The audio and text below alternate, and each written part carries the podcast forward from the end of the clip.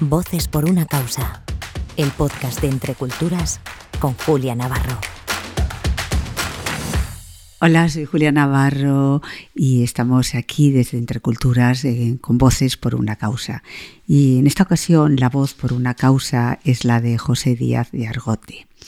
José, tú tienes una responsabilidad, realmente yo estaba pensando que es muy complicada, que es nada menos que la de eh, mm, formar parte eh, de ese observatorio que se llama PER, que es la plataforma por las empresas responsables. Y em, yo me preguntaba, ¿y eso exactamente qué es? La plataforma de empresas responsables es una actividad eh, vinculada a la responsabilidad social corporativa. ¿Y qué hace ahí entre culturas? ¿Cuál es el papel de Entre Culturas? Bueno, Entre Culturas lleva 10 años trabajando en la promoción de la responsabilidad social corporativa. Em, Entre Culturas trata de sensibilizar a las empresas para que en el ejercicio de sus actividades eh, generen el menor daño posible en los derechos humanos y en los derechos ambientales. Eh, y todo eso se hace a través de un trabajo eh, que requiere mucho tiempo, mucha organización y mucha reunión con las empresas, porque formamos parte al final eh, del mismo trabajo donde nosotros tenemos que tratar de sensibilizarlas a ellas y ellas tienen que tratar de hacernos ver a las organizaciones sociales la complejidad también de su negocio. Y en ese, en ese conflicto, si quieres por llamarlo de alguna manera, es donde nos tenemos que encontrar las empresas y las organizaciones sociales eh, para buscar puntos donde mejoremos eh, sus actividades y generemos los menos impactos posibles. ¿Y es muy difícil convencerlas? Bueno, eh, digamos que cada vez es menos difícil, sería como yo lo formularía. ¿no? Em, viendo la trayectoria, digamos, de los últimos 10 años, es cierto que las empresas cada vez están siendo más conscientes de, los impactos que generan las actividades de sus respectivos negocios. Estamos hablando de, grandes multinacionales, hoy estamos hablando de empresas que trabajan en muchos países, de empresas transfronterizas, em, con cadenas de suministro globales como la madera, como los minerales, como el textil, que impactan cada día eh, en muchos grupos de, interés, ¿no? en los proveedores, en los trabajadores, en los productores. ¿Quién pone en marcha eh, esta iniciativa? Además de Entre Culturas, ¿qué otras organizaciones forman parte eh, de, bueno, de esta organización que de alguna manera le plantea un reto muy importante a las empresas? Sí, Forman parte de la plataforma de empresas responsables 14 organizaciones socias, organizaciones socias tan importantes como Greenpeace, como Amnistía Internacional o Economistas sin Fronteras. También está representado el, abanico sindical, está el grupo sindical USO. Y además de estas organizaciones socias, que somos las que promovemos la puesta en marcha de esta plataforma, lo que pedimos y solicitamos es que las empresas que lo desean los colectivos sociales que lo deseen o incluso personalidades públicas relevantes se adhieran a esta petición de la plataforma de empresas responsables. Esa petición pasa también porque haya una ley, ¿no? Cuéntame lo de la ley, una ley de debida diligencia. Yo cuando lo estaba leyendo me estaba preguntando y exactamente en qué va a consistir en esa, ley y cómo está en estos momentos el trámite para conseguir eh, que, esa ley se, que esa ley que se pide desde, desde la plataforma se haga realidad. Eh, la debida diligencia para, para ser concreto y ubicarnos bien, es un proceso de mejora continua que tienen que llevar a, cabo las empresas, a través del cual tienen que identificar todos los impactos que generan en sus cadenas de suministro. Una vez que identifican estos impactos, tienen que tomar todas las medidas de prevención que sean necesarias para que estos impactos no se produzcan. Ponme un ejemplo. Pues, por ejemplo, eh, un trabajo infantil en una cadena de suministro mineral eh, en un país de, de África. Una empresa europea que trabaja con, una cadena, con minerales para producir cualquier producto telefonía, pongamos, eh, tiene que saber que los minerales que llegan a ese teléfono que ellos van a producir no están vinculados con, cadenas infantiles de trabajo. O que dentro de esa cadena de suministros los trabajadores que trabajan ahí, que son miles, porque hablamos de empresas transnacionales, eh, no tengan vulnerados sus derechos laborales. ¿Cómo podéis controlarlo? ¿Cómo podéis saber si que las empresas, eh, esa plataforma de empresas responsables eh, que se dejan de alguna manera, no sé si la palabra sería fiscalizar, pero sí eh, de alguna manera mm, que miréis por la, por la cerradura lo que están haciendo, ¿cómo podéis vosotros hacer ese control? Pues ese es el punto esencial en el que a día de hoy nos encontramos. Estamos, gracias a Dios, ya en, una toma de conciencia y en una sensibilidad a nivel europeo, sobre todo, a nivel norteamericano, anglosajón, la cosa es un poco diferente, donde el 23 de febrero de este año eh, ya se ha, hecho, se ha propuesto un borrador de directiva europea para controlar esas cadenas de suministro. Em, esa normativa europea va a llevar todo un proceso de negociación, lógicamente, porque estamos hablando de 28 países. Cada vez es la ley de diligencia, ¿no? Sí, europea. Sí, la ley, sí. Europea. Ahí hay cierta complejidad porque de manera paralela, y esto es importante tenerlo en cuenta, se está legislando a nivel nacional también. ¿Por qué? Porque cuando hay una directiva europea, necesariamente, por el tema de consenso en 28 países, puede suponer un retraso de dos o tres años. ¿Y, aquí, ¿y aquí cómo están? ¿Cómo, cómo, cómo llevamos la promoción de esa ley? Bueno, pues eh, Entre Culturas forma parte del grupo coordinador de la plataforma de empresas responsables y a día de hoy eh, ya nos hemos reunido con tres ministerios, lo cual está muy bien, con el Ministerio de Presidencia, el Ministerio de Economía, el Ministerio de Asuntos Sociales y Agenda 2030. De estas reuniones ha surgido un grupo interministerial de trabajo que ha generado un grupo de expertos donde estamos presentes también con la PER.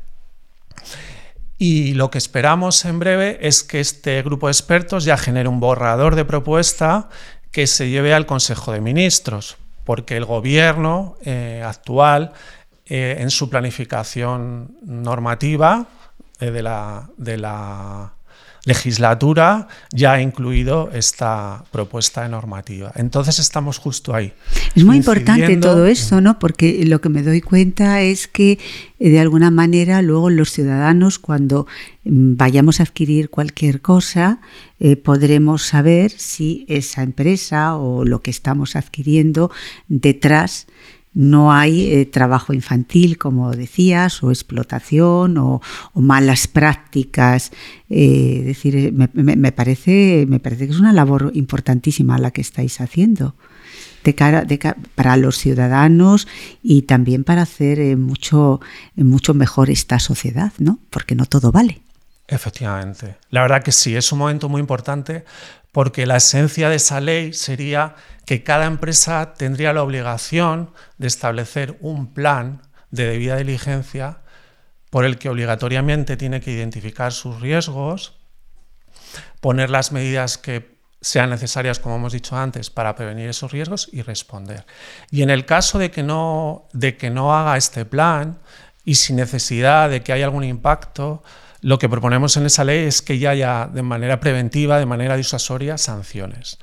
Eh, que, toda esta normativa esté en manos de una autoridad competente, pública, que lo controle y que los ciudadanos, como tú bien dices, Julia, sepan y conozcan que esta empresa tiene un plan y que está cuidando esa cadena de suministro para que estos impactos en esclavitud o en derechos laborales o en derechos medioambientales negativos no se produzcan.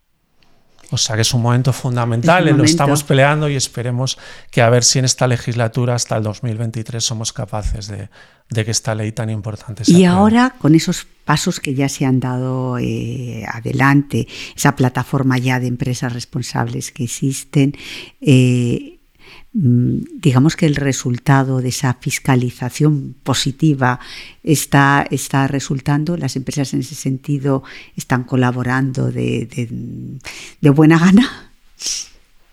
Bueno, habrá de todo. Sí, eh, o sea, es cierto que... Porque ellas tendrán que cambiar, claro, habrá empresas que tendrán que hacer eh, eh, cambios, me imagino. Hay empresas que ya desde hace tiempo y sin necesidad de que haya una normativa, que esto es importante, ya están haciendo procesos de debida diligencia. Hace dos semanas Entre Culturas estuvo participando en un webinar que estuvimos moderando con el grupo Calvo y con la empresa Desigual donde nos estuvieron explicando pormenorizadamente ya sus procesos de debida diligencia, tienen perfectamente identificados los, los, riesgos. ¿Y qué nos dicen? conocemos a nuestros proveedores, conocemos el terreno, conocemos el riesgo país asociado, porque cada país tiene un riesgo, no es lo mismo estar trabajando pues eh, en un país determinado como en otro, ¿no? No, no quiero ahora nombrar ningún país. Eh, hay, hay, empresas, sobre todo el sector textil, que tienen acuerdos marcos globales suscritos ya con los, con los sindicatos, de manera que ellos, los sindicatos, tienen acceso a todos sus proveedores y controlan esas cadenas de suministro. Eh, pero todavía queda camino por recorrer. Entonces, eh, necesitamos esa normativa que unifique todo esto que se esté haciendo y que ponga luces y que ponga claridad sobre las obligaciones y sobre los incumplimientos. ¿no? Entonces, bueno, digamos que estamos en un punto que se han hecho cosas, pero falta por hacer. Y es necesario que al final el legislador entre porque los marcos voluntarios no están funcionando y es necesario la obligatoriedad, sin ninguna duda.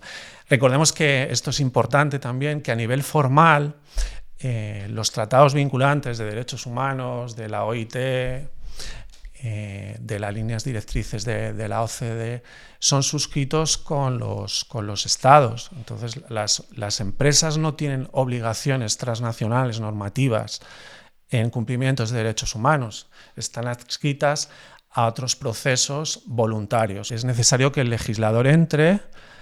Ya hay legislación normativa de debida diligencia en Alemania, en Noruega, en Francia, estamos hablando de países europeos muy Y en el nuestro todavía falta. Y lo nuestro estamos ahí, estamos justo en ese proceso que hemos comentado antes.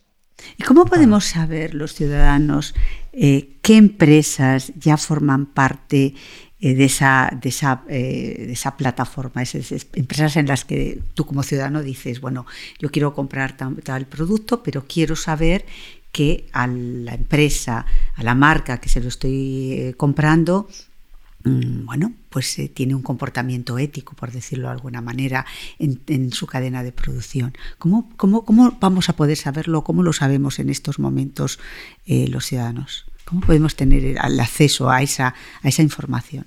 Porque es importante.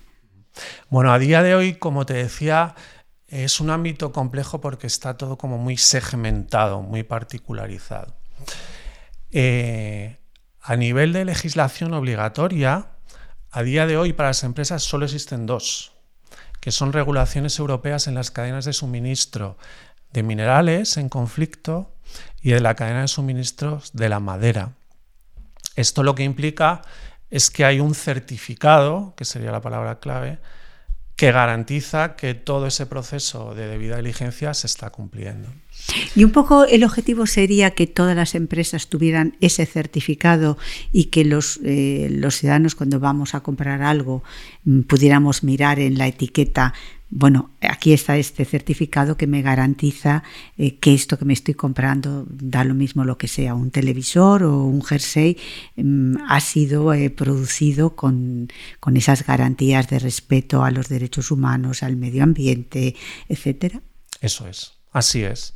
Por ejemplo, eh, esto que, que preguntas, en las cadenas de suministro textiles, en el sector textil, es muy sencillo, porque hoy en día en las etiquetas con los códigos de barras se puede perfectamente identificar todo lo que detrás se puede garantizar. Ya, pero los usuarios normalmente no llevamos ninguna, eh, los ciudadanos no llevamos un aparatito que pasemos el código de barras.